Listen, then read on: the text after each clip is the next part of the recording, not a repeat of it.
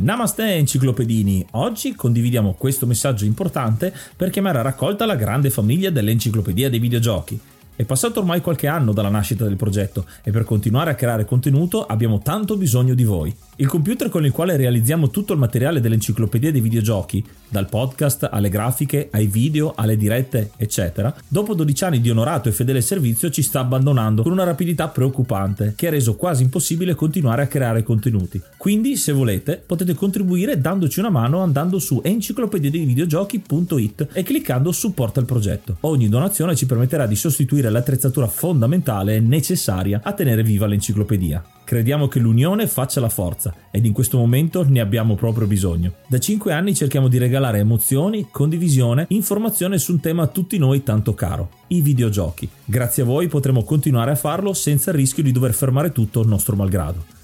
Grazie di cuore a tutti.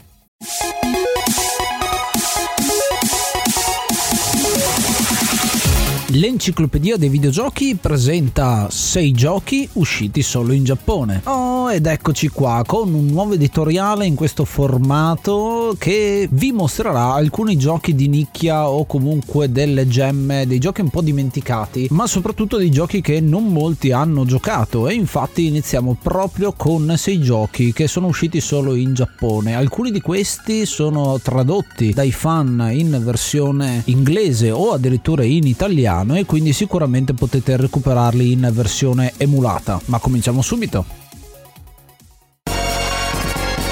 Se si parla di Giappone negli anni 90 sicuramente vi verrà fuori un genere, i giochi di ruolo e infatti un altro gioco della Square che è abbastanza sottovalutato da molti si chiama Live Alive o Live Alive ma veramente viene detto in tante maniere diverse. Uscito per il Super Famicom nel 94, un RPG con un sistema di combattimento molto diverso dal solito con una scacchiera vera e propria in cui ci potremo muovere e soprattutto soprattutto sette capitoli diversi ambientati in diversi periodi storici. Partendo dalla preistoria e passando per l'antica Cina, ci fermeremo anche nel Giappone feudale, nel vecchio West, nei giorni presenti, in un futuro prossimo e in un futuro distante. Ciascuno di questi ha un protagonista diverso e avendo finito ciascuno degli scenari verrà sbloccato un ottavo capitolo ambientato invece nel medioevo europeo per poi finire con un capitolo finale d'apoteosi che va a legare i fili di questa matassa di trame che si intrecciano. L'ho trovato molto interessante perché va a mescolare tanti stili diversi, anche proprio di font che vengono utilizzati all'interno del gioco, ma anche di meccaniche. Abbiamo un ninja e quindi sarà più stealth quella parte, avremo delle cose un pochino più complesse nel futuro, soprattutto quando utilizzeremo anche i cyborg e appunto nella preistoria invece un combattimento molto più semplice, addirittura con un capitolo dove non c'è nessuna parola perché non è ancora ancora stata inventata e i protagonisti si esprimono ad emozioni. Molto interessante come venga miscelato tutto poi nel capitolo finale, quindi sicuramente un titolo da non perdere. Peccato che non esista ancora una traduzione in italiano, però almeno la traduzione fan in inglese è sicuramente godibile se sapete la lingua.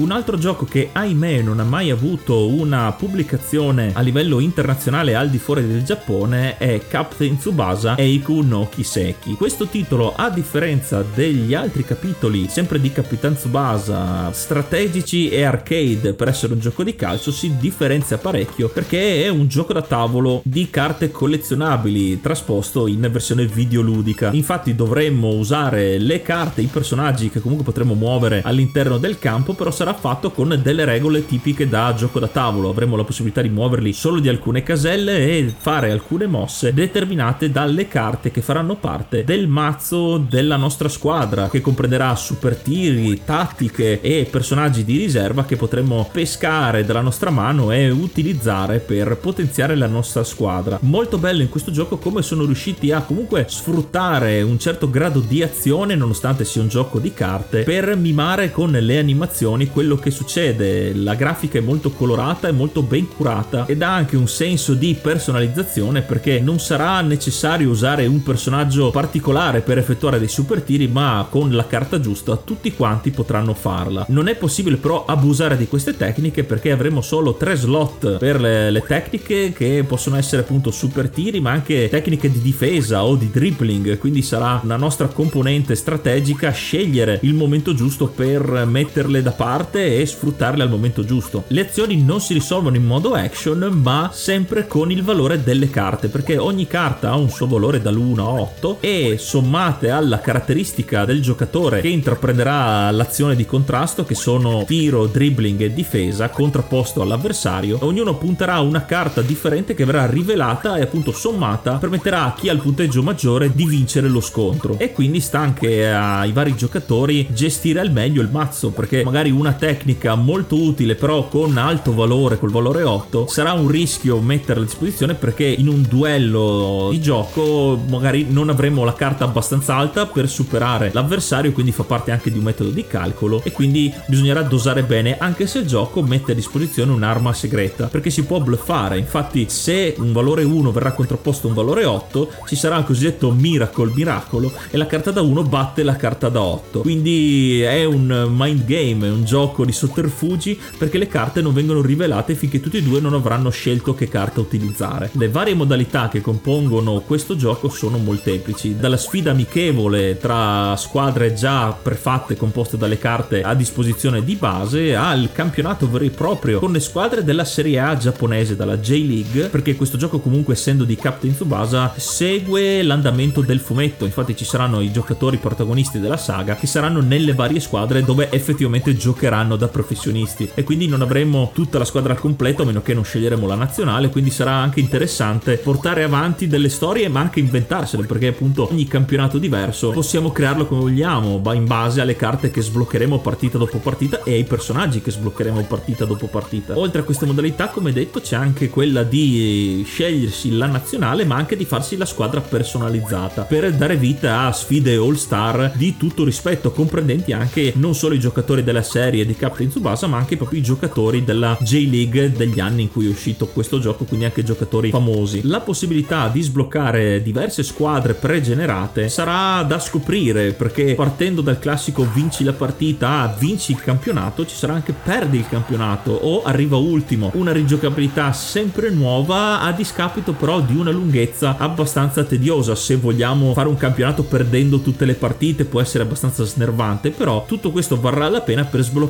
veramente tutte le carte perché sono veramente tante siamo quasi a 400 forse di più carte sbloccabili per completare al 100% questo gioco. E in più ovviamente a appassionati di giochi di Capitan Tsubasa non può mancare nella collezione È iniziato maggio, quindi aggiorniamo l'elenco e ringraziamo l'hard mod Cry King e i normal mod Rick Hunter, Groll, Don Kazim, Lobby Frontali, D-Chan, Blackworm, Stonebringer, Baby Beats, Belzebrew, Pago, Strangia, Numbersoft, Sballu 17, LDS, Brontolo 220, Dexter, The Pixel Chips, Ing Bastard, Vito M85, Noobswick, Appers, Vanax Abadium e Nikius 89. Se vuoi entrare anche tu nel gruppo dei mecenate vai su enciclopedia di videogiochi.it, clicca supporta il progetto e tramite la piattaforma piattaforma Coffee potrai avere accesso ai nostri video backstage, allo store e anche al feed podcast senza pubblicità. Iscriviti al canale YouTube at ed videogiochi dove puoi trovare la versione video del podcast, estratti, short e tanto tanto altro.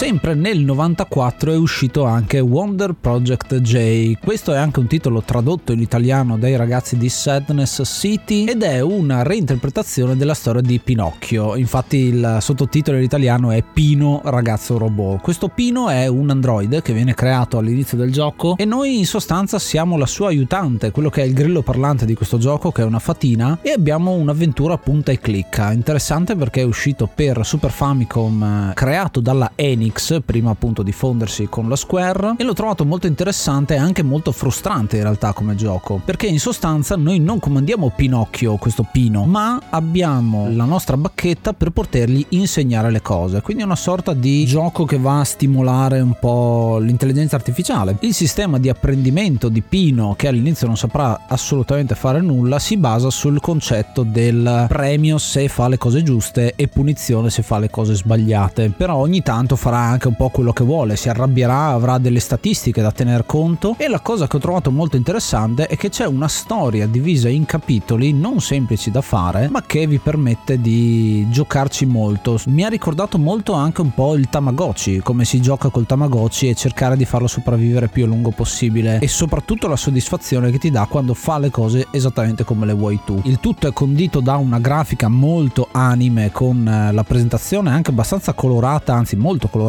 per essere un gioco del 94, quindi sicuramente è un gioco da provare. State attenti però che è abbastanza difficile come situazione. Se volete è anche uscito un seguito Wonder Project J2 nel 96, questa volta per Nintendo 64. Ancora piuttosto come gioco, però sicuramente anche quello da provare.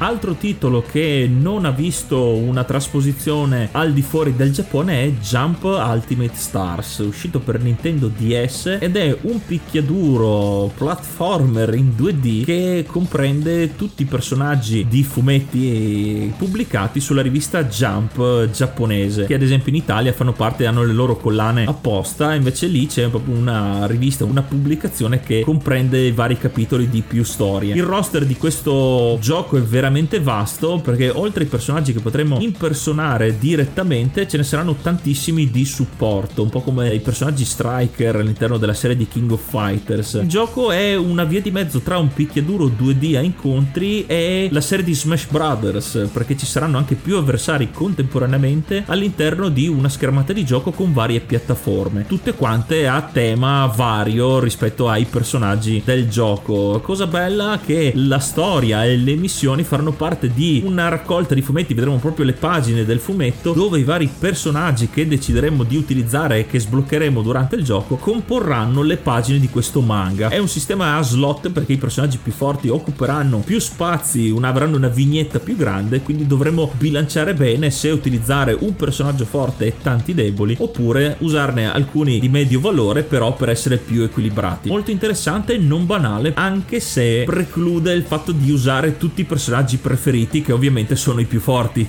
La colonna sonora è composta da tracce tipiche dalle sigle generalmente dei cartoni animati presi da queste serie di fumetti. Il gameplay è abbastanza standard, avrà, ogni personaggio avrà un'abilità particolare che lo contraddistingue dagli altri. Infatti ci saranno personaggi più di supporto, personaggi che ci permetteranno di colpire a distanza con dei proiettili o personaggi che saranno molto più efficaci a distanza ravvicinata. Davvero un gran bel titolo che è un peccato che non abbia mai ricevuto una traduzione perlomeno in inglese, perché per la storia che c'è ricorda molto quei cartoni animati dove ci sono eh, i cameo, comunque le collaborazioni tra varie serie, la storia che comunque a suo modo è divertente, è davvero un peccato non potersela godere a pieno. Successivamente però usciranno versioni in 3D per le console di generazione future che però avranno un minimo di adattabilità al linguaggio internazionale, quindi hanno messo una pezza a questo, questa grande mancanza davvero che è questo Jump Ultimate Stars.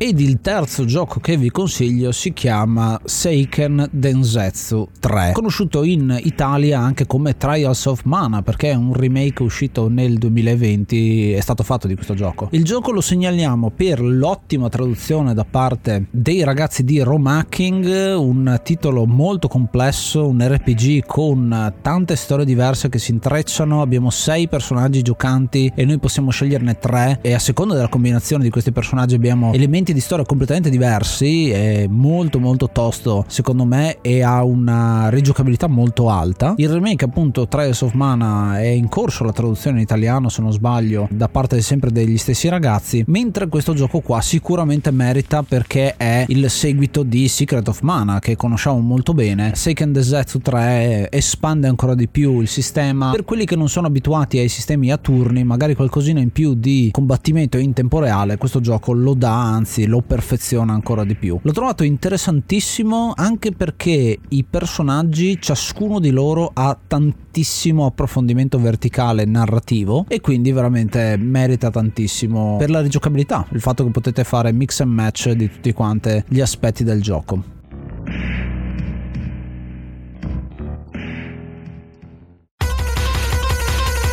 Dopo il grande successo di Earthbound, grande capolavoro per Super Nintendo, ci si aspettava che anche il capitolo successivo avrebbe avuto una distribuzione a livello mondiale e questo però non è successo. Infatti Mother Tree, che è l'ultimo gioco che voglio portare per questa rubrica, non ha mai visto una pubblicazione al di fuori del Giappone, nonostante il successo del suo predecessore. Questo gioco prende molto dalle meccaniche del gioco precedente, soprattutto il sistema di combattimento di questo RPG che è stile prima persona nei combattimenti un po' alla Dragon con questo dove vedremo solo i mostri sullo schermo mentre noi avremo i comandi da fuori se vogliamo dire e che ne condivide una storia avvincente molto articolata ma anche molto molto seria. I temi di questi giochi generalmente sono molto introspettivi e molto anche pesanti come tematiche. Infatti in Earthbound c'è anche un certo alone di sacrificio perché i personaggi sono sì giovani però crescono molto in fretta e si trovano a avere delle decisioni importanti da fare e questo terzo gioco non è da meno perché anche qui i nostri protagonisti inizialmente i due gemelli della saga e poi seguiti da componenti della loro famiglia che li aiuterà nella storia si troveranno di fronte delle scelte non facili e anche degli imprevisti che sarà duro affrontare come ad esempio in questo caso viene affrontata la perdita di familiari e anche una certa alienazione un certo sconforto nel non poter fare niente per salvare queste persone. Tematiche che sono già state introdotte in alcuni RPG RPG, però in questo caso qui viene enfatizzato parecchio ed è una cosa che è molto interessante anche se molto triste, quindi non è proprio un gioco da giovanissimi, però il fatto che sia così maturo fa davvero storcere il naso perché non sia mai stata fatta una traduzione ufficiale. Ci sono però delle traduzioni amatoriali o di team di sviluppo che si occupano di queste traduzioni che però ne hanno permesso l'uscita eh, dal Giappone. Un altro dei motivi per il quale questo gioco non ha mai visto oltre i confini del Giappone è stato stato anche il lungo periodo di sviluppo, probabilmente per renderlo all'altezza del suo predecessore, cosa che però ha decretato inesorabilmente il fallimento dell'esportazione, perché doveva uscire inizialmente sempre per il Super Nintendo e poi per il Nintendo 64 e alla fine è uscito solamente per Game Boy Advance. Davvero un gran peccato perché questo gioco veramente meritava un successo migliore e un'accessibilità migliore.